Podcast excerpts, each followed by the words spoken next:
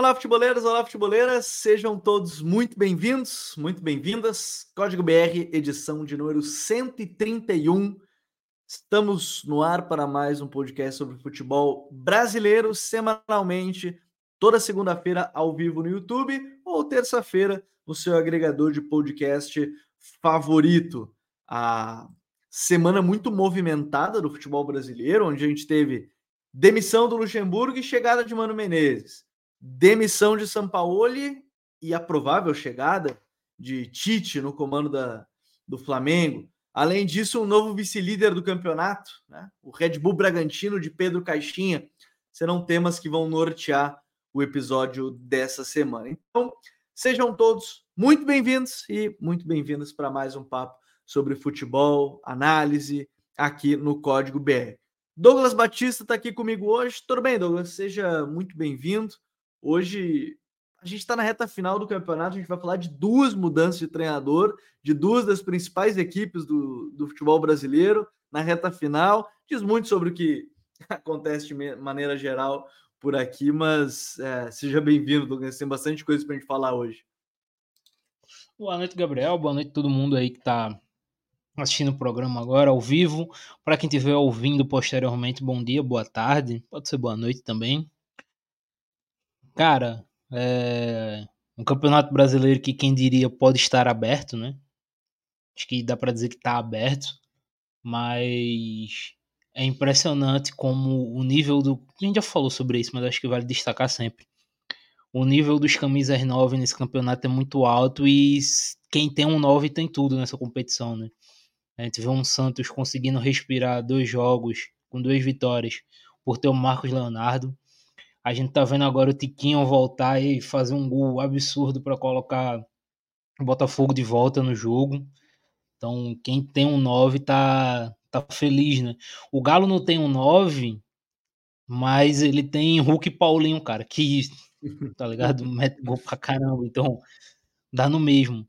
Quem tem um 9 tem tudo nesse campeonato. Campeonato muito bacana. E essas duas mudanças que uma eu não gostei e uma eu gostei muito desses técnicos aí que vão chegar. No caso, não das demissões em si, mas assim, dos contratados. Um eu não gostei tanto, uhum. um eu achei muito bacana pra gente observar. E o todo poderoso Bragabu do Pedro Caixinha, né, cara? O time é muito bacana de se ver jogar, muitos bons jogadores. Então, vai ser maneiro. É, nessa terça-feira, se você está ouvindo na terça-feira, quem está acompanhando ao vivo já anota na agenda. Vai ter análise sobre alguns dos pilares desse time do Caixinha, alguns dados bem interessantes, vou trazer aqui no podcast, inclusive eles, é, que em estatísticas, não só as mais simples, mas algumas de, de estatísticas aquelas avançadas, né? PPDA, intensidade da pressão, que a equipe do, do Bragantino ela tá bem. Então, vou trazer ao longo do podcast. Mas vamos começar sobre a mudança que já foi confirmada, Douglas, que é Mano Menezes na equipe do Corinthians. O torcedor do Corinthians conhece bem o Mano, né? Campeão de Copa do Brasil, campeão brasileiro, né? Com, com campeão de Copa do Brasil com a equipe. É, é a terceira passagem dele no clube. E, e se gera uma expectativa, talvez, porque. E uma curiosidade, muito porque o Luxemburgo ele é demitido de surpresa. E aqui eu nem entro no mérito se o trabalho do Luxo era bom ou era, ou era ruim. Né? É, o Mano ele ganhou a Copa do Brasil em, em 2009, ganhou o Paulistão e ganhou a Série B em 2008, né, com a equipe do, do Corinthians. Falei campeão brasileiro, mas acabou não, não conquistando o título brasileiro. É, mas a saída do Luxemburgo ela é muito do nada ela gerou especulação de que seria o Tite o treinador, porque surge justamente com a, a, a possível ida do Tite para o Corinthians. Então surgiu aquela possibilidade, mas no final das contas fechou com o Mano Menezes rapidamente, segundo o próprio Mano, segundo algumas informações depois que, que, que prosseguiram. É, eu até acho que o Corinthians estava tendo muito mais resultado que desempenho. É, mas, de maneira geral, ainda, querendo ou não, estava brigando por um título de Sul-Americana. No brasileiro estava mal, de fato.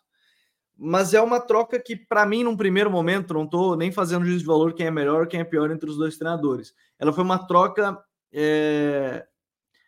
Eu não gosto do termo do nada, mas ela é uma troca inesperada. Eu, eu não tinha mais a impressão que o Lucha seria demitido do, do Corinthians, talvez saísse no final do ano, com a eleição e tudo mais. Mas a chegada do Mano, ela, é, ela surpreende pela saída do Lucha. A chegada do Mano eu nem acho surpreendente, não sei você, Douglas, porque o Mano já havia sido especulado em abril. Poderia ter saído do Inter, prefiro ficar. Mas é uma saída do Lucha que é inesperada e uma chegada que não é tão surpreendente assim, Douglas. É, e de um cara que já tem história no Corinthians, né? Duas passagens, duas boas passagens pelo Corinthians o Mano tem, então não chega nem a ser surpreendente a chegada dele. É, surpreendente foi a forma que o Luxemburgo saiu do nada, né? Como você disse. Porque realmente não, não vinha nem sequer sendo especulado. Vinha sendo especulado, só que era sempre aquele não. Ah, se o Luxemburgo perder o próximo. Se o Corinthians perder o próximo jogo, o Luxemburgo vai ser demitido. E aí nessa teve uma sequência de 45 jogos, né? Que toda semana o Luxemburgo ia ser demitido. e aí, justamente na única semana que não saiu essa especulação, ele é demitido, né? E aí assume Sim. o Mano. E eu não sei muito bem o que achar, Gabriel, porque, vamos lá. O Mano, ele é um cara que vai dar uma solidez defensiva de cara pro Corinthians, né? É, marcação muito, muito cerrada, marcação zonal, né? Aí acredito que a gente vai ver as famosas duas linhas de quatro, né? Defendendo em 4-4-2 uhum. por causa do Renato Augusto. Só que com a bola, eu não sei se o Corinthians vai ser uma equipe que vai ser criativa. O Inter do Mano ano passado teve bons momentos, bons picos de criação. É, muito pela capacidade do alemão. O alemão fez um campeonato incrível ano passado, recebendo a bola de costas, girando, ganhando metros. É, a questão é que, por exemplo, o Inter esse ano foi muito, sabe, muito passivo com a bola, uma equipe muito lenta, uma dificuldade muito grande de criar. E como a gente já falou ao longo do, dos programas, é um, é um Inter, em termos de elenco, melhor que o do ano passado. E o Mano não, não achava alternativas. Então eu fico um pouco. É, não vou dizer que a palavra é curioso, mas eu fico um pouco receoso de como vai ser essa parte ofensiva do Corinthians.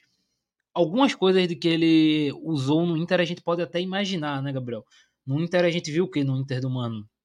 No 4-2-3-1 dele, a gente via de um lado um ponta de um contra um, né, que era o Pedro Henrique ou o Wanderson, um jogador mais agressivo, e do lado direito um meia, que poderia ser o Depenha, que foi em alguns momentos, é, o Maurício, como foi em alguns momentos. Eu vejo ele podendo fazer algo parecido no Corinthians, e aí ele colocaria Wesley, Pedro, o Romero de um lado, né? Inclusive, é, as notícias de hoje, a notícia da Gazeta Esportiva de hoje é que o Romero deve começar amanhã de titular, inclusive. Um desses de um lado, e do outro lado, talvez um Rojas, né? Quando tiver 100% de lesão, voltando da lesão. É, que seria esse meia, esse cara mais criativo, aberto pelo lado. Eu acho que o Mano vai tentar emular um pouco isso. É, o Renato Augusto de 10 e aí o resto da equipe a gente vai vendo, mas eu, eu não vou dizer, eu, eu, tenho que dizer, eu tô meio receoso para ver como é que vai ser essa, essa esse Corinthians com a bola, essa construção. É, porque assim, eu tenho a impressão que a, a organização do time acho que vai ser um pouco melhor. É, não mudou muito. Eu vi muita gente falando que mudou já algumas coisas consideráveis do jogo contra o São Paulo. Acho que mudou muito pouco. Acho muito difícil também que mudasse da noite para o dia é, e tão rapidamente assim. Mas é, hoje, e aí algumas coisas que eu ouvi e li também de informações davam conta de fato o Luxemburgo ele estava no momento que ele conseguia motivar o seu elenco bem para grandes jogos ou jogos maiores. A gente pode pegar o exemplo da Sul-Americana, mas para o dia a dia os treinos não eram tão bons quanto se esperava. É, nesse caso, eu já ouvi também um pouco do Mano nesse sentido, apesar de os grandes jogos que o Inter precisou ter temporada passada não conseguiu, né? A gente pode pegar a eliminação para o Melgar, a eliminação para o América Mineiro, eliminação para o Caxias, né? Com times claramente que o Inter era melhor, né? Isso não tem muita, muita discussão. Mas também no dia a dia os treinos eram melhores do que provavelmente seriam que era, estavam sendo com, com o Luxemburgo. Isso eu ouvi também é, esses dois, dois lados. Acho que a gente vai ter um time talvez mais seguro defensivamente, como você falou. É, só que assim, ele vai ter que fazer isso, e aí a gente pode voltar justamente ao post que viralizou logo da chegada dele, que do último time do Mano como treinador do Corinthians para esse primeiro agora, a linha defensiva era a mesma, com exceção do Veríssimo. Tá? Então, assim, isso para mim já dá um 2014, se eu não me engano, né? 2014, que aí depois ele vai para seleção. Então, assim, a linha defensiva é a mesma, mesmo. Tem Fábio Santos, tem o Gil, tem o Fagner e tem o Cássio. Ele vai ter que mudar, querendo ou não. O que vai mudar, talvez, a organização do time é do meio para frente, que vai ter que compensar muita coisa ali para trás, porque individualmente, se a gente parar a pensar, não tem muita mudança nesse time, né, Douglas? Dá para dizer que tem, porque os jogadores, com todo respeito, vamos dizer assim, eu vou dizer que pioraram porque não estão no auge, né? Claramente os três não estão no auge, né? O Gil, o Fagner e o Fábio Santos. Então tem essa, essa pequena diferença na parte técnica. Mas em termos de conhecimento, do que eles já conhecem do Mano, em termos de adaptação, eu creio que não vai, não vai demorar, vai ser rápido. Agora, realmente, do meio para frente, ele tem alguns pepinos, né, para descascar. Como é que ele vai fazer? Ele vai tentar ter um, um, cara mais posicionado à frente da defesa, vai tentar defender com duas linhas de quatro e um cara no meio delas, vai defender, tentar defender como sugerir, que eu acho que vai ser com duas linhas de quatro e dois atacantes, dois em tese dois atacantes mais à frente. Então, muito da, da organização de, da equipe vai depender de como ele vai escolher essa marcação. Por exemplo, se ele escolhe é, defender com duas linhas de quatro e um cara no meio, né, digamos aí no 4-1-4-1, eu não acho, por exemplo, que o Fausto Vera seja adequado a jogar nesse 5. Eu acho que o Vera tem demonstrado muitos problemas defendendo. Então, o, ide o ideal para você ter um Vera, por exemplo, em campo, seria você defendendo com dois jogadores junto com ele, né? Com outro jogador do lado, uma dupla. E aí é, poderia ser o Moscardo, né? o Moscardo. É, para você defender com esse um ali, o ideal seria o Moscardo. Então tudo vai depender de como vai ser a estrutura que o Mano pretende trabalhar de acordo com os jogadores que ele tem. Eu acho, como eu disse aqui, eu acredito, conhecendo o Mano, conhecendo o pouco que eu conheço esse elenco do Corinthians, pouco assim, né, de pessoalmente, é, eu acho que o Mano vai tentar emular algumas coisas do que a gente já viu no Inter. Com e sem bola a defesa em 4-4-2, o ataque 4-2-3-1 com meio aberto, essa equipe que em dados momentos vai ter um pouco mais a bola. É, minha preocupação é só esse Corinthians ser lento como o Inter foi, Gabriel. O Inter, em dado momento, foi, vamos usar a palavra, foi entediante assistir o Inter. Era uma, uma posse muito infértil, não consegui criar com muita qualidade. Sim, porque a jogada ficava basicamente era um contra um do Wanderson. É. Nesse caso então, do Corinthians seria o contra um do Wesley. Pedro. É. Então, eu minha grande preocupação é isso, é o Corinthians ficar um time assim também com a bola. Acho que, mas o Mano é um cara inteligente, né? Acho que apesar dos pesares, eu acho o Mano um cara subestimado. Acho que a gente sempre olha pro Mano com de um jeito meio meio errado, né? Ele é um bom técnico, então acho que ele teve tempo para pensar no que não deu certo no Inter, no que ele pode melhorar. E eu acho que ele pode fazer um bom trabalho no Corinthians. E o Mano tem uma questão, né, Gabriel? Normalmente ele tem um impacto imediato bom. Pelo menos do que eu lembro, ele tem um impacto imediato bom. Então isso uhum. pro Corinthians de cara pode ser muito importante. Talvez não para ganhar uma Copa Sul-Americana, porque vai estar tá muito em cima. Vai ser um jogo de. Eles vão enfrentar um Castelão lotado com um trabalho de três anos já do Voivoda. Mas para tentar uma arrancada final no Campeonato Brasileiro, para tentar ficar ali na primeira parte da tabela fixado e aí brigar por uma pré-libertadoresinha, eu acho que dá para brigar com o Mano tranquilamente. É, porque se a gente pegar hoje o Campeonato Brasileiro, o Corinthians ele é o 13 terceiro, tem 30 pontos. É que hoje há dois grandes blocos, né? Acho que aí é uma separação maior do décimo para o nono. Do décimo para o nono são cinco pontos, tá? Essa é a diferença do décimo primeiro para a equipe, para o décimo sétimo. É, exatamente, para o 17, então, assim, a diferença nesse caso ela é um pouco mais. A gente tem dois grandes grupos de, de, de escalação, de, de pontuação, e até esse ano só se o, se o Palmeiras for campeão da, da Libertadores ou Fluminense abre uma vaga a mais, ali aí a gente viraria um G7, porque o São Paulo em décimo não, não me parece que vai assumir alguma das seis primeiras colocações, pelo menos nesse momento.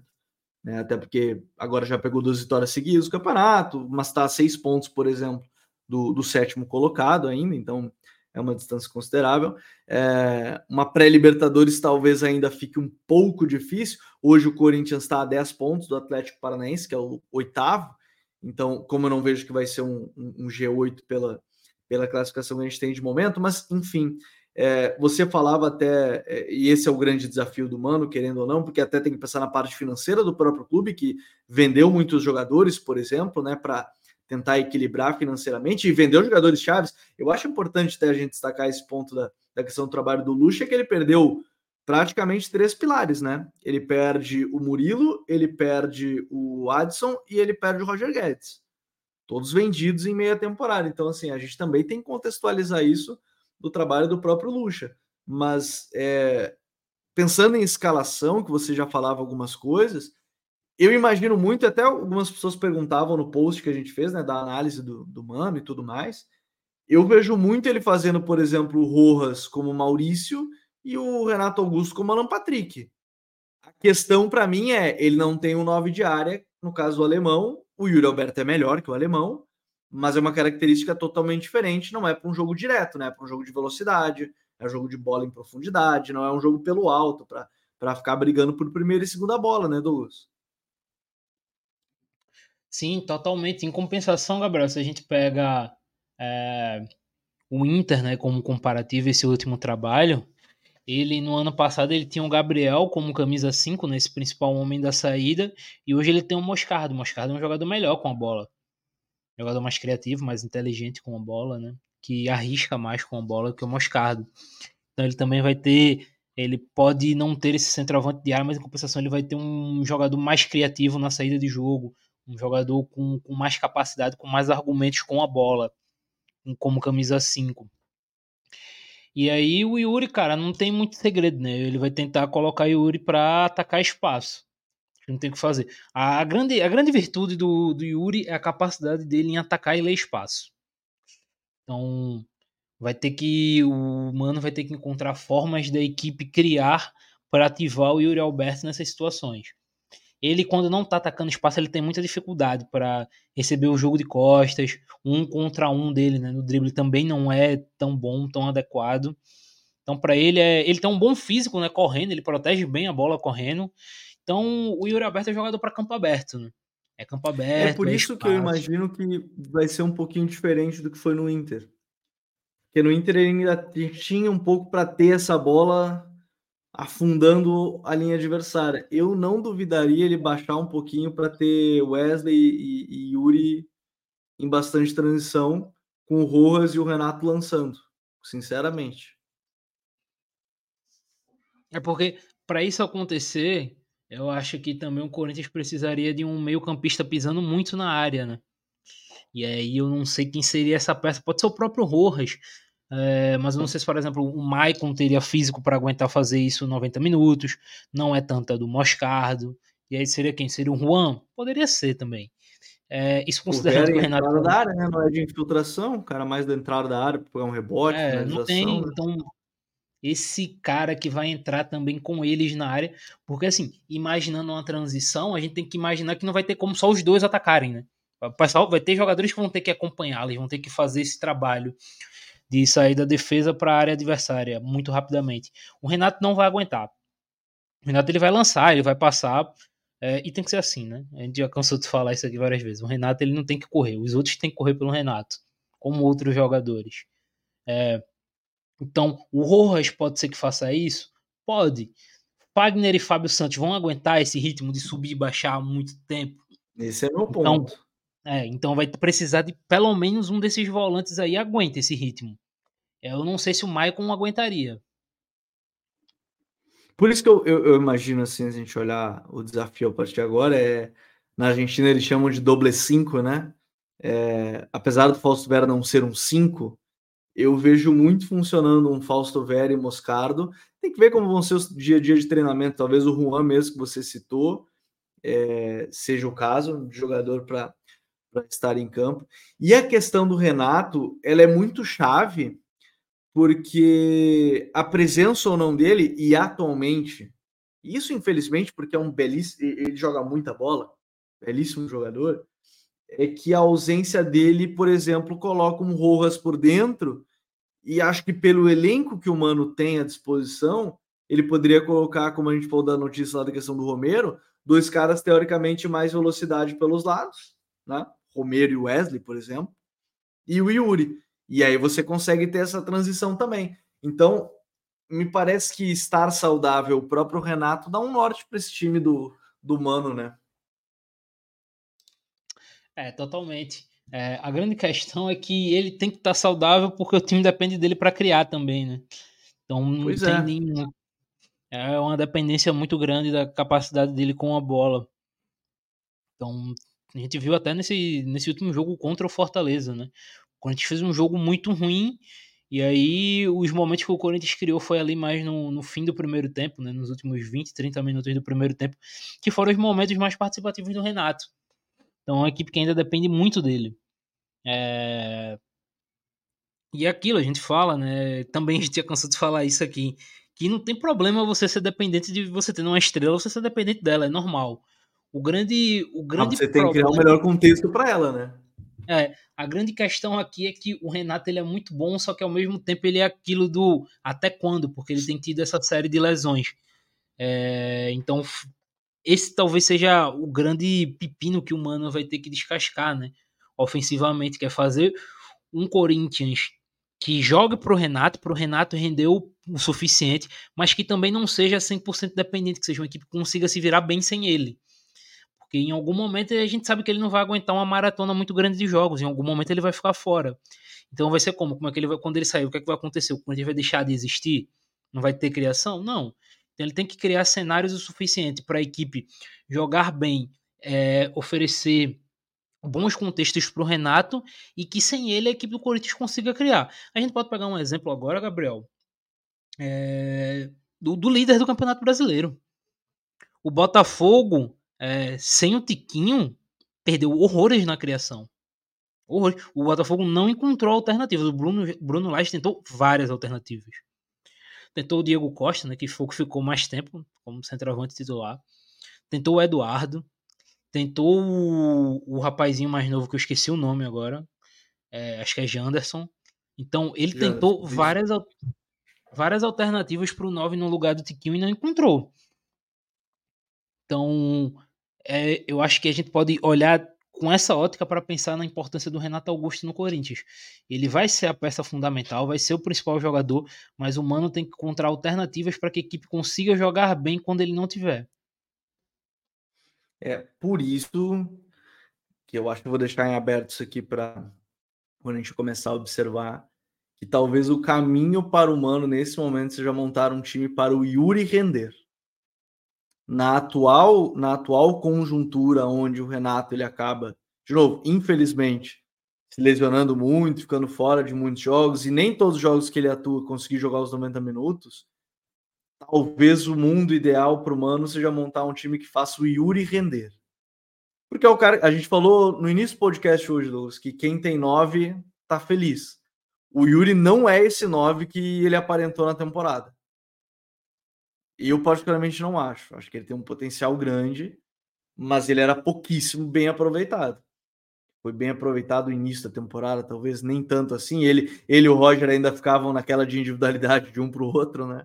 Eles brincavam nas entrevistas dizendo que eu não passava para o outro, mas tinha um pinguinho de verdade, tá? Dá para ver em campo.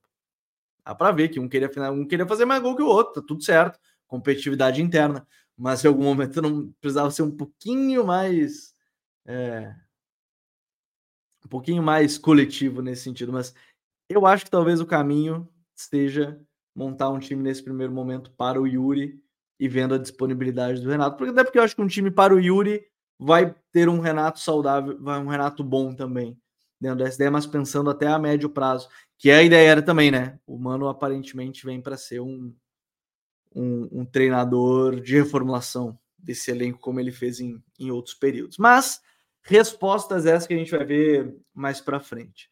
Respostas que a gente espera, Douglas, mesmo. O Tite vem ou não vem? Essa é a primeira. Segundo o Vene Casagrande, a notícia mais recente, antes da gente começar a gravar o podcast, é, o Flamengo está bem confiante, a proposta na mesa, a tendência é ele ser anunciado depois do jogo contra o Corinthians em Itaquera, né? Que era uma ideia do Tite, não assumir depois disso. Mas assim, de cara, a gente está falando, para mim, pelo menos, do melhor treinador brasileiro que temos. É, acho que os trabalhos do Dorival e do Diniz recentes são muito, muito bons, mas acho ainda que o Tite é o melhor ainda neste momento. É, já teve todos os tipos de desafio, de contexto e tudo mais, então já parte daí. É, o Flamengo trazer o Tite seria até interessante, porque primeiro para com a Sina só de trazer estrangeiro por trazer, porque tá trazendo basicamente ah, trouxe o Paulo Souza porque era estrangeiro, trouxe o Vitor Pereira porque acharam que jogou que o time jogou pior que o Corinthians do Vitor Pereira na final, o que eu particularmente não concordo, na final da Copa do Brasil. Mas a priori, o primeiro ponto antes da gente trazer outras questões do Tite, possivelmente no Flamengo, é que o Flamengo traria para mim, não sei para você, o melhor técnico brasileiro. E esse é um belíssimo ponto de partida para quem sabe se acertar pensando nas próximas temporadas ou 2024, que seria o primeiro passo. Além de trazer o melhor técnico brasileiro, que eu concordo, tem, tem um fator de que vai trazer o melhor técnico brasileiro que trabalhou com boa parte desse elenco. O Tite já trabalhou com Gabigol, Pedro, Gerson, Felipe Luiz, é... conhece alguns Rodrigo outros né, que enfrentou. Rodrigo Caio. Enfrentou alguns, né? Enfrentou o, Pul o Pulgar né, nas eliminatórias. Então, eu tô tentando lembrar se o Bruno Henrique chegou a ser convocado com o Tite. Eu não lembro. Tinha o Everton Ribeiro também que jogou com o Tite. É, o próprio Arrascaeta ele enfrentou também muito, né? Conhece bem o Arrascaeta das eliminatórias. Então é um elenco que o Tite conhece bem. O Cebolinha, né? Jogou com o Tite também. Então é um elenco que o Tite conhece. É um elenco extremamente foi convocado, estrelado. Foi convocado. Tava confirmando que foi convocado, convocado em 19. É, então é um elenco que o Tite conhece bem. O Tite sabe como é que os caras jogam conhece a qualidade. Tem o goleiro Santos também, né? Tinha esquecido. O Tite também convocou o Santos. É, então, você vê aí, a gente citou acho que quase 10 jogadores que trabalharam com o Tite. Então, ele já chega tendo um impacto de os jogadores sabem como é que ele trabalha. Sabe como é a metodologia dele diariamente. Mesmo que tenha sido num período de seleção, os, treinadores, os jogadores sabem, tem essa, tem essa noção. Então, esse impacto imediato eu acho que vai existir de cara. E daí a gente vai vendo como é que ele vai fazer para ajustar essa equipe do Flamengo, porque é uma equipe muito boa, muito estrelada, mas que devido à montagem de elenco, né, Gabriel, também é uma equipe muito desequilibrada. Sim. Várias vezes a gente tenta montar um time titular do Flamengo e a gente sempre fica com alguns gargalos para resolver. E aí a gente tem que ver como é que o Tite vai fazer isso a princípio. Obviamente, eu acho que o Tite está aqui para comandar, eu não vou dizer uma reformulação, mas uma repaginada no elenco do Flamengo ano que vem. Que é uma vai... reformulação com umas palavras diferentes, né? É, porque assim, ele vai manter a base, né? Assim, o Gabigol fica, o Pedro fica, o Bruno Henrique fica. Então, então esse eu acho que é um ponto importante. Não sei. Acho que o Gabigol sim, o Pedro sim. O Everton Ribeiro tenho dúvidas e o Bruno Henrique se a notícia que o Palmeiras ofereceu 2 milhões por mês é verdade, se não é no momento aqueles leilão, né, aqueles leilões, né? Quase matei, matei o português por alguns segundos, aqueles leilões, é, porque ele já apareceu que ele foi sondado por Grêmio, por Inter, por Palmeiras, por São Paulo, por, por todos os times. Metade do país, né? Metade do, obviamente, metade do país gostaria de ter o Bruno Henrique, a gente está falando de atacante em altíssimo nível, mas a gente sabe também que não é um atacante barato. É, eu não duvidaria, eu não duvidaria da espinha 2019 ali, do título da Libertadores, ficar o Gabi, o Arrascaeta, o Felipe Luiz por uma última temporada, Gerson. o Rodrigo Caio acho que vai, o Gerson, né, que aí voltou agora, então dificilmente acho que sairia. E eu não duvidaria o Flamengo liberar o Everton Ribeiro e o Bruno Henrique sinceramente. O Everton acho que não fica. Eu acho que o Everton não fica. Eu Como tô eu disse, com essa impressão também. Eu, eu ficaria, mas eu, eu tô com a impressão que vão liberar. É, eu falei assim, essa mini reformulação, porque se a gente imagina um, uns. Não lá, vamos dizer um 11 titular, mas os 13 que mais jogam: Gabriel, Pedro, Pulgar, Ayrton Lucas, Léo Pereira, Fabrício Bruno, essa galera tudinho eu vejo ficando. Eu não vejo saindo. Então, Gerson. Então, acho que assim, não vai ser uma reformulação, reformulação no, no grosso da palavra. Mas que vai ter mudanças importantes. É, acho que pós-final, né, quando a gente fez o programa pós-final, é, eu vejo o Flamengo fazendo cinco investimentos altos. Eu disse, eu acho que o Flamengo vai trazer um lateral direito, vai trazer dois zagueiros, um volante para meio que emular, entre aspas, o que foi o João Gomes em 2000 e 2022 e um reserva para o Rascaeta. gosta também desse tipo de jogador. É, então eu vejo no mínimo cinco investimentos altos por parte do Flamengo acontecendo, o que é muito dinheiro. Por parte, falando do, do que o Flamengo normalmente costuma investir, a gente tá falando de mais de 100 milhões de reais, com folga. Sim. Então, então é uma espécie de reformulaçãozinha assim que o Tite vai fazer.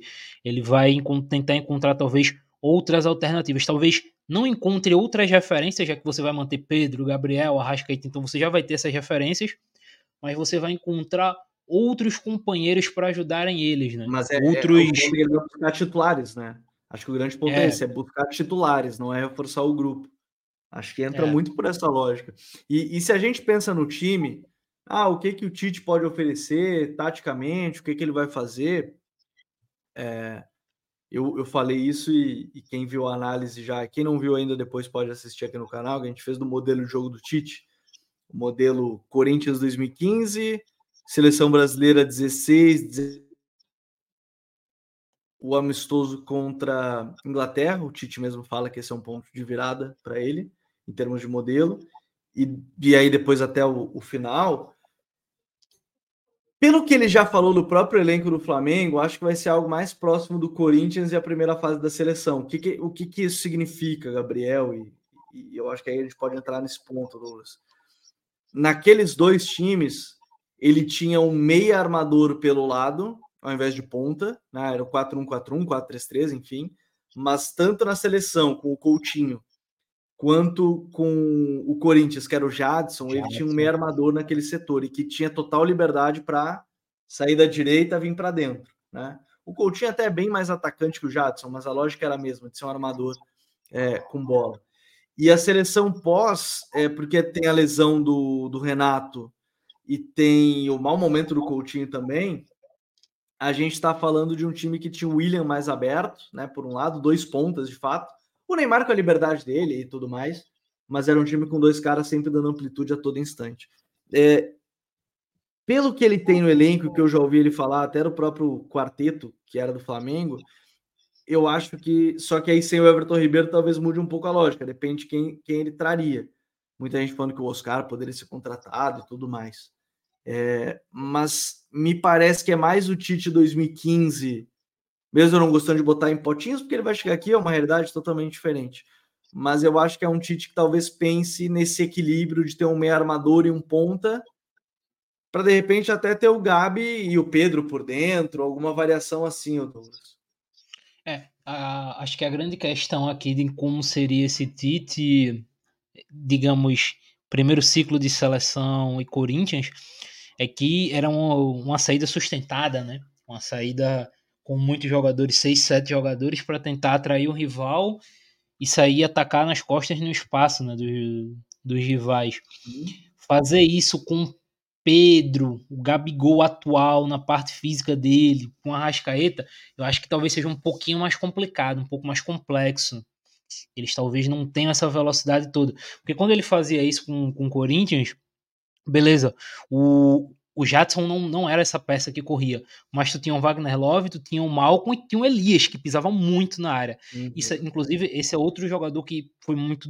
É, essa peça, né, que foi muito destaque no, tanto no primeiro momento da seleção quanto no Corinthians, esse box to box que foi o Elias no Corinthians e na seleção foi o Paulinho. Que é esse cara que fazia essa ajudava nessa transição, pisando muito na área, fazendo gol, dando assistência. E aí também ajuda a entender que o Flamengo vai tentar trazer essa peça, né? É, ele não tem essa peça hoje no meio. A não é... ser que ele transforme o Gerson nesse jogador, que eu não sei se seria exatamente o ideal, mas talvez ele tentar transformar, mas. Eu acho difícil, difícil eu acho difícil. Então, quem poder. Eu acho que o, o que, que tá no elenco do Flamengo que faz mais essas, essas características é o Vitor Hugo. Acho que ele tem, ele tem potencial para isso. Mas conhecendo. E até pelo, pela pressão que o Flamengo tem, eu vejo o Flamengo trazendo uma peça para isso. Trazendo um jogador para fazer isso.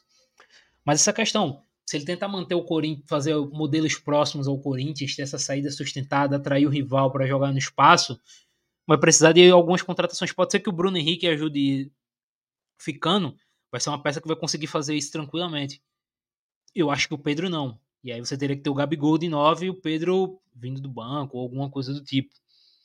É... Eu acho normal, tá? Acho tranquilo. Eu acho, inclusive, que com o Tite, eles não vão jogar juntos. Eu acho que o Tite vai tentar revezar os dois. Pedro e Gabriel. Acho que ele. Mas não, um problema que ele vai ter na. A, a, gente fala muito da questão de dentro de campo, ele vai ter um problema de gestão aí para resolver também, né? Senão vai ser mais um ano de reclamação do, do Pedro de não ser titular, por exemplo. Exatamente. E é muita coisa, cara. No segundo ciclo da seleção, né, a gente vê um Tite é, buscando algumas coisas, né, laterais muito por dentro, Danilo muito por dentro. É, a gente já muda para uma saída em três, né, Gabriel? Com o Casemiro fazendo essa saída em três. É...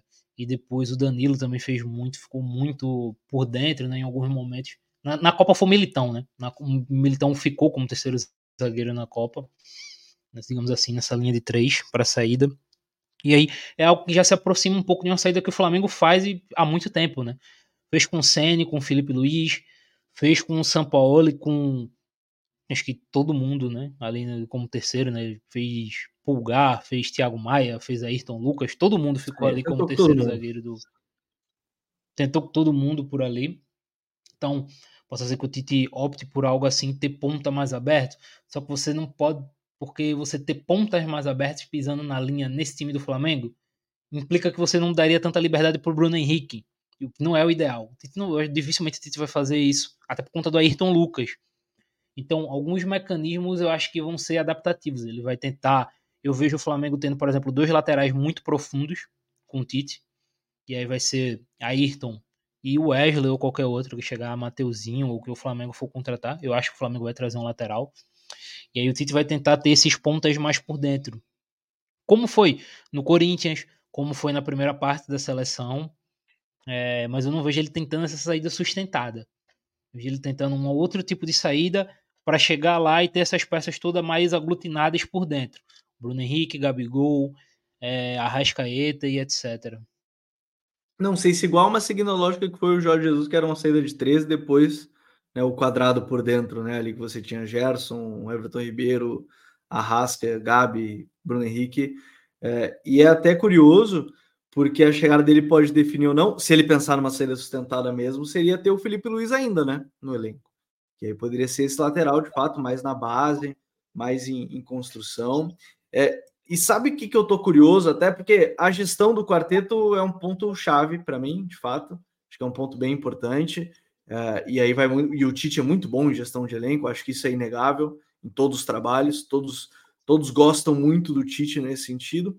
Mas sabe que tem alguns jogadores que eu tenho curiosidade de aproveitamento, porque trabalharam com ele e foram importantes com ele. E eu tenho muita curiosidade, por exemplo, acho que não vai ser titular, mas, por exemplo, o Everton Cebolinha, que nesse momento é um jogador descartável por parte da torcida, a torcida não quer ver ele em campo, mas com o Tite, o Cebolinha foi o melhor jogador, se não, não sei se o melhor, mas foi um dos melhores jogadores do Brasil na Copa América de 19 foi campeão, né? Eu não lembro se ele. Ele foi eleito um dos melhores da competição, acho que não foi eleito melhor porque ganhou o Daniel Alves. Foi o Daniel Alves. Foi o Daniel Alves. Mas ele foi, acho que um dos artilheiros, inclusive, fez gol na final. É, eu tô curioso porque tem algumas peças que de repente possam, possam ganhar uma sobrevida aí com o Tite, o, o Douglas. Sim, concordo. É, eu não sei se especificamente o Everton Cebolinha, porque o Cebolinha acho que ele já entrou naquela espiral de que não tem mais volta. É, ele Sim. chegou no ponto. Acho que no Flamengo ele entrou nessa espiral já. Agora eu tô curioso para ver como vai ser a usagem de outros jogadores aí, como você falou, porque vamos lá. Independente seja uma saída de três ou uma saída sustentada, o Flamengo ele tem zagueiros com dificuldade gritante com a bola no pé. E aí, como é que o Tite vai querer? Porque vamos ver um Flamengo mais com a bola. Não tem aqui para onde correr. Gente vai ver um Flamengo com mais tempo com a bola, com mais tempo com criação, mais tempo com a bola no pé. E aí o Flamengo vai precisar de zagueiros que criem, que sejam construtores. Claro que a principal prioridade é que o zagueiro seja bom defendendo, mas o Fabrício Bruno peca muito com a bola no pé. O Davi Luiz, que já deve sair, mas vem. E é até estranho falar isso do Davi, né? Porque esse foi o, foi o ponto alto da carreira dele, mas muito mal construindo também nessa temporada. Até na temporada passada ele não foi tão bem construindo o Davi. Então, como é que vai ser a usagem desse tipo de peça? Por isso que eu vejo o Flamengo trazendo não um, mas dois zagueiros. Eu acho que o Tite vai precisar muito desse zagueiro importante em construção.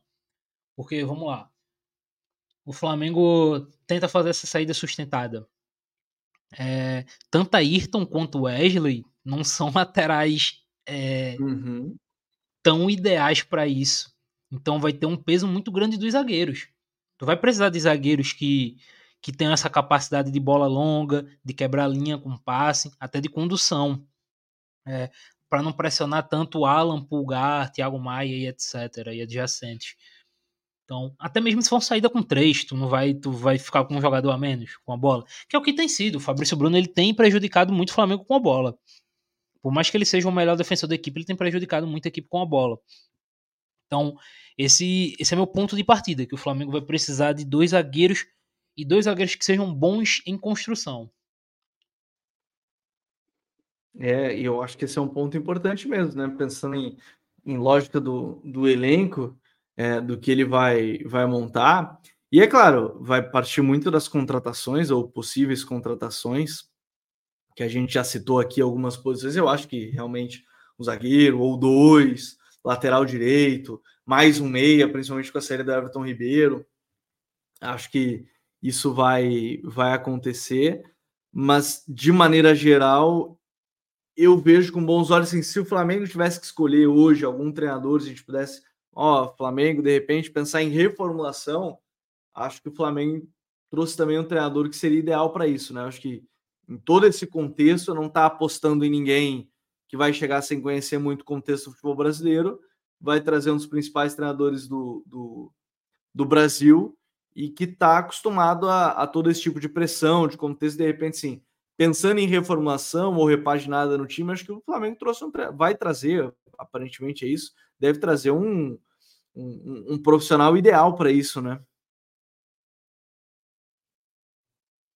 Sim. É, é o cara que você. Todo mundo que quer começar um projeto quer começar com o Tite, né? Eu acho. Assim, pensando em Brasil, muito difícil você imaginar um outro técnico.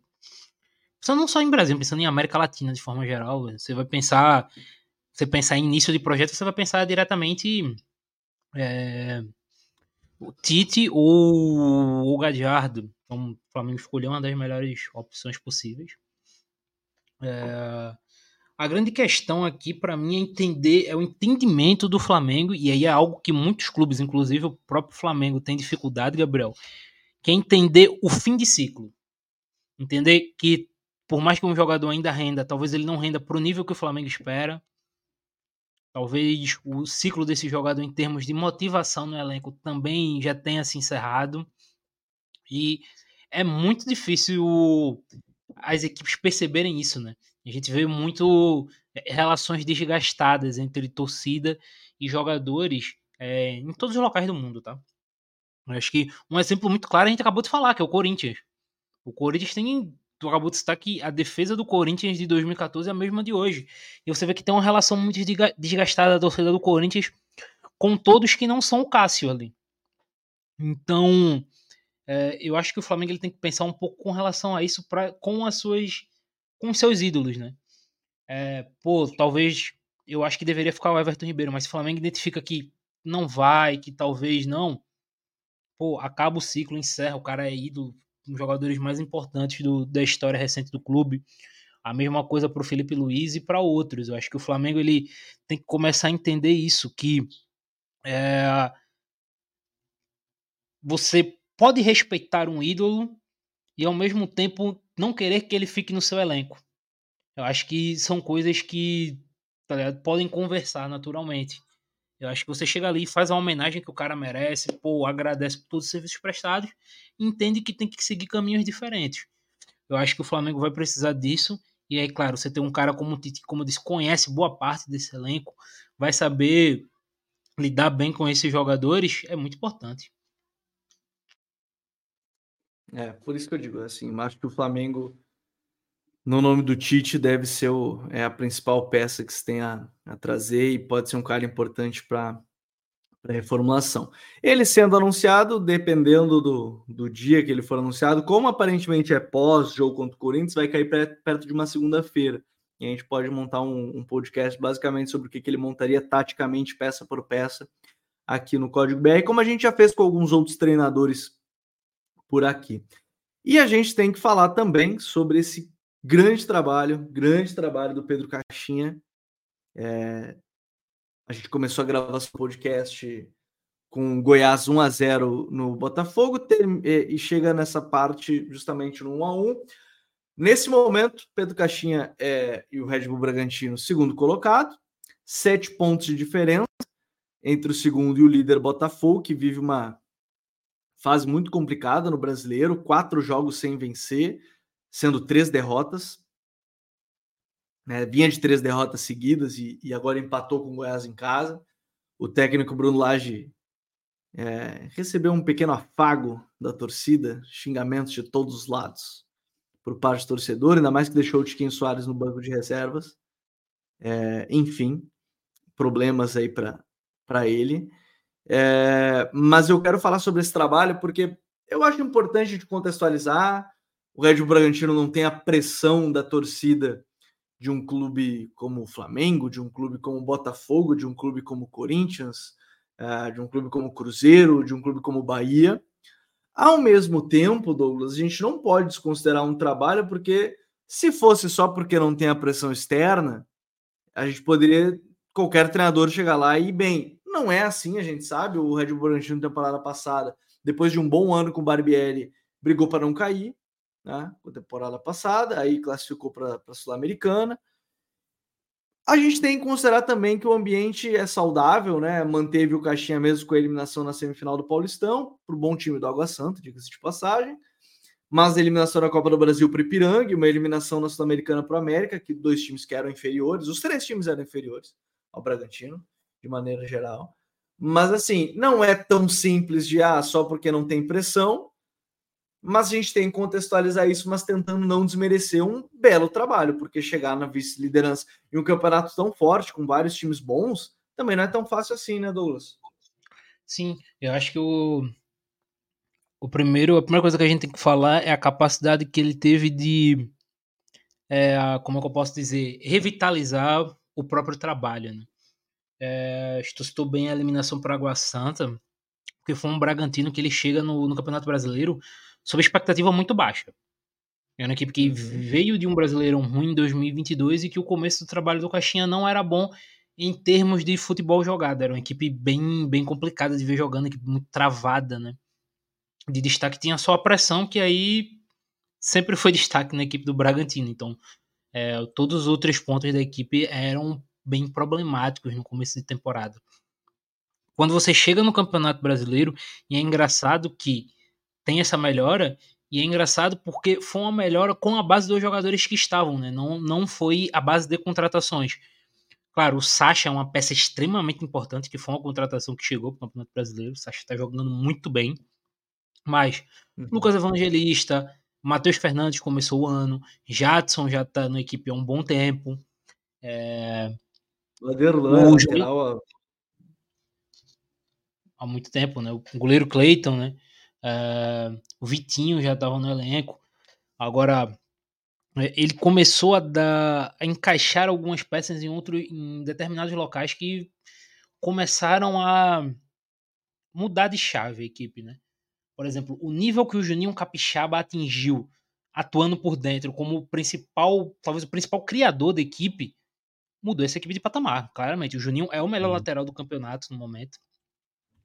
E a capacidade que ele tem construindo, seja na base da jogada um pouco mais avançado, mudou muito a construção da equipe pelo lado esquerdo. o Lucas Evangelista girando muito, principalmente ali nas. se movimentando muito ali na zona entrelinha. Jogador muito criativo com a bola no pé, ajudou muito isso também. E é bem interessante a ocupação de espaço da equipe. É, eu até peço para todo mundo prestar atenção que o ele sempre tenta colocar dois ou três jogadores em zona entrelinha, né? Jogadores bem avançados. Um normalmente é o Lucas Evangelista que fica, e o outro é um lateral, normalmente. Um dos laterais avança e fica numa zona entrelinha, ou o Jadson. É, normalmente é o Aderlan ou o Jadson. Mas a gente vê muito eles tentando esse jogador ali. É, e esse cara que tá nessa zona entrelinha perto do lado direito, ele tenta sempre, às vezes, fazer o um movimento nas costas do lateral para atrair um jogador e abrir espaço. Então, é uma equipe que tem uma ocupação de espaço muito bem organizada e muito bem definida. É, se eu fosse fazer uma comparação muito clichê, o Bragantino ele lembra muito um relógio, sabe, Gabriel? Que é todo mundo encaixado e todo mundo sabe o que fazer. Você sabe como eles vão se movimentar durante o jogo. Você uhum. que assistiu os, dois, os três, quatro jogos do Bragantino, você sabe a movimentação que o Jadson vai fazer em dado momento, a movimentação que o Aderlan vai fazer para dentro, é, que o Lucas Evangelista vai fazer girando o campo. Você sabe o que eles vão fazer em dado momento. É, é tudo muito bem orquestrado, muito bem organizado. E chegou num, num momento de, sabe, de individualidades muito acima, estarem jogando num nível muito alto. O Lucas Evangelista, a gente tem que colocar ele na, na discussão de seleção do campeonato, tranquilamente. Tranquilamente. Eu diria que hoje talvez ele estivesse na seleção do campeonato. É, o Juninho Capixaba tá na seleção do campeonato. Então, é uma equipe que, agora, apesar de tudo, o grande trabalho é do técnico, né? É, fora os dois. Mas, assim, é uma equipe que vem jogando muito bem em termos de individualidade. O Matheus Fernandes faz um campeonato espetacular como camisa 5 da equipe. Capacidade muito boa pressionando, recuperando a bola, trabalhando com ela. E até para não me alongar muito, interessante falar da pressão dessa equipe, né? Porque é um trabalho que é, é algo que a gente sempre destacou no, no Bragantino e é algo que está sempre nos grupos, nos times do grupo Red Bull. É pressão individual, né? Encaixe individual. Normalmente a gente vê os quatro homens ali mais avançados fazendo essa pressão, né? O evangelista pega no volante, é, e aí o Sacha fica em um dos zagueiros e os dois pontas aí um, normalmente as equipes estão saindo com três, né? Os pontas cada um vai num jogador aberto. E aí uhum. o restante dos jogadores vai ficando atrás, vai tudo bem encaixotado individualmente em uma pressão muito muito organizada, muito efetiva. O Bragantino consegue recuperar rapidamente a bola. Não diria às vezes, e às vezes que o Bragantino não consegue recuperar, ele consegue tipo dar um lateral para o adversário. E aí você volta e se organiza totalmente. É muito difícil a gente ver essa equipe sendo surpreendida, né? É, numa pressão mal encaixada, num erro de um jogador em pressão, não. A pressão também é muito bem orquestrada. E aí, é até interessante esse ponto, porque vou colocar aqui alguns dados na tela para quem está acompanhando no YouTube, mas como eu vou falar sobre todos eles, é tranquilo. O Pedro Caixinha e o Red Bull Bragantino é o líder em finalizações do Campeonato Brasileiro, finalizações no gol, PPDA, que são passes permitidos né, por ação defensiva, então, assim, é, permite apenas seis passes é, para ter uma ação defensiva, esse é o menor número do Brasileirão também. Intensidade do desafio, que são quantas ações defensivas você faz por minuto de posse do adversário, então tenta sete a oito ações defensivas para cada minuto de posse, também, esse, nesse caso, é o maior número, do campeonato e tem 18 toques dentro da área rival. É o terceiro, perde só para Flamengo e para São Paulo, se não me engano. O Flamengo, com certeza, o São Paulo ainda estou em dúvida, depois eu confirmo. Mas tem uma outra estatística que me chamou a atenção, Douglas, que você falava da questão da pressão, que são o número de faltas, é o time que mais faz faltas no Brasileirão. É, tá no top 6, eu acho, de times que mais tomam amarelo mas entra muito nessa lógica que você falou, né? Recuperou a bola ou tenta recuperar a bola, faz a falta, aquela falta tática e segura o jogo e reorganiza, né? Também tem isso, porque é uma pressão muito intensa. É um time que está tentando recuperar a bola todo instante lá em cima. A gente viu pelos números e dentro de campo, né? Então, assim, como é muito intenso nessa região, também acho que é até natural ter tantas faltas. Como é lá no campo de ataque, às vezes até recebe menos cartão do que se fosse no seu próprio campo de defesa. Sim, exatamente. E aquilo, é a falta que você mata e você não dá uma chance de gol para o adversário, né? Porque ele vai ter que fazer toda a construção de novo. E quando ele começa a construção, você começa a pressionar de novo. E aí começa essa loucura de, de correria do, do Bragantino. É, uma estatística, porque essa estatística é muito mais complexa de se achar, né? É, principalmente em termos de Brasil, né? Aqui é um pouco mais complexo. É, eu queria ver se a gente conseguir em algum momento a estatística dos times que mais correm no campeonato. Porque eu tenho certeza que o Bragantino tá no topo ali. Porque é o tempo todo correndo, cara. É o tempo todo percorrendo distâncias. É, e entra muito nisso, cara, nessa forma da equipe jogar. Agora, claro, a pressão é importante, essa correria é importante, mas eu quero destacar muito essa equipe com a bola. Acho que eu falei na primeira fala, mas acho que é o grande ponto. Uma equipe muito, muito organizada com a bola. Eles sabem o que fazer, eles têm completa com, é, noção do que fazer com a bola. E é engraçado que nós tivemos algumas mudanças muito importantes nesse Bragantino do ano passado para esse ano, né? Porque assim, talvez até do começo do ano para cá. Porque, por exemplo, o Bragantino tem no, na reserva do Juninho Capixaba o Luan Cândido, que talvez tenha sido um dos três melhores laterais do último campeonato. Uhum. E aí o uhum. Juninho chega, quando o Juninho chega, já se imagina, ah, o Juninho vai ser um bom backup pro, pro Luan, né?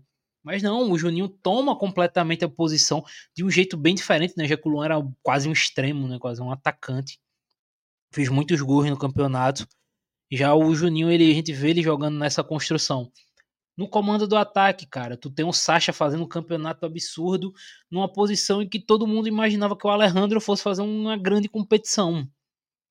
E aí a gente tem um Sacha como principal homem de frente da equipe.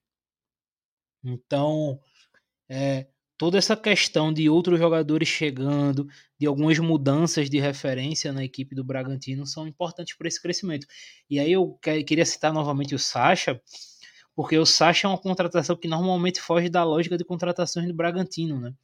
A gente vê o Bragantino, normalmente o Bragantino a gente vê jogadores com média de são times com média de idade muito baixa e raramente a gente vê eles trazendo jogadores com a idade do Sacha, né?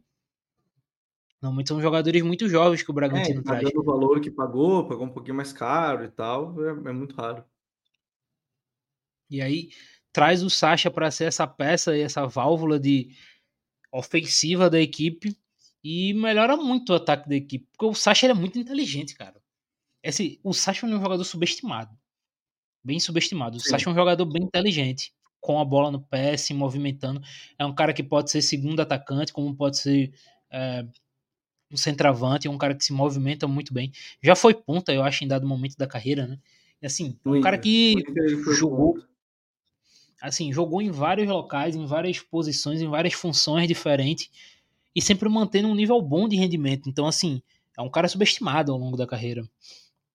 É, e aí, gosto dele. Agora, um, um, cara que melhorou essa equipe do Bragantino, a gente tem que citar, Gabriel, o retorno do Léo Ortiz. Porque a capacidade dele com a bola no pé de encontrar inversões, de encontrar um passe entre linha, é, ajuda muito nessa construção do Bragantino. E obviamente sem a bola, né? Já que o Bragantino não é, não tem grandes defensores assim. Você tem um Léo Ortiz como sua referência defensiva, capitão da equipe, né? Voltando a jogar, também muda muito a equipe. Mas, sem dúvida alguma, o, o destaque maior dessa equipe é o Pedro Caixinha. Porque tem muito cara que está sendo potencializado ao nível que eu diria que eu não imaginaria que estaria jogando. É, o Elinho, que já vinha fazendo bons campeonatos, mas está muito bem. O, o, Vitinho, os dois pontos, né? O Elinho e Vitinho. Então, o próprio Aderlan.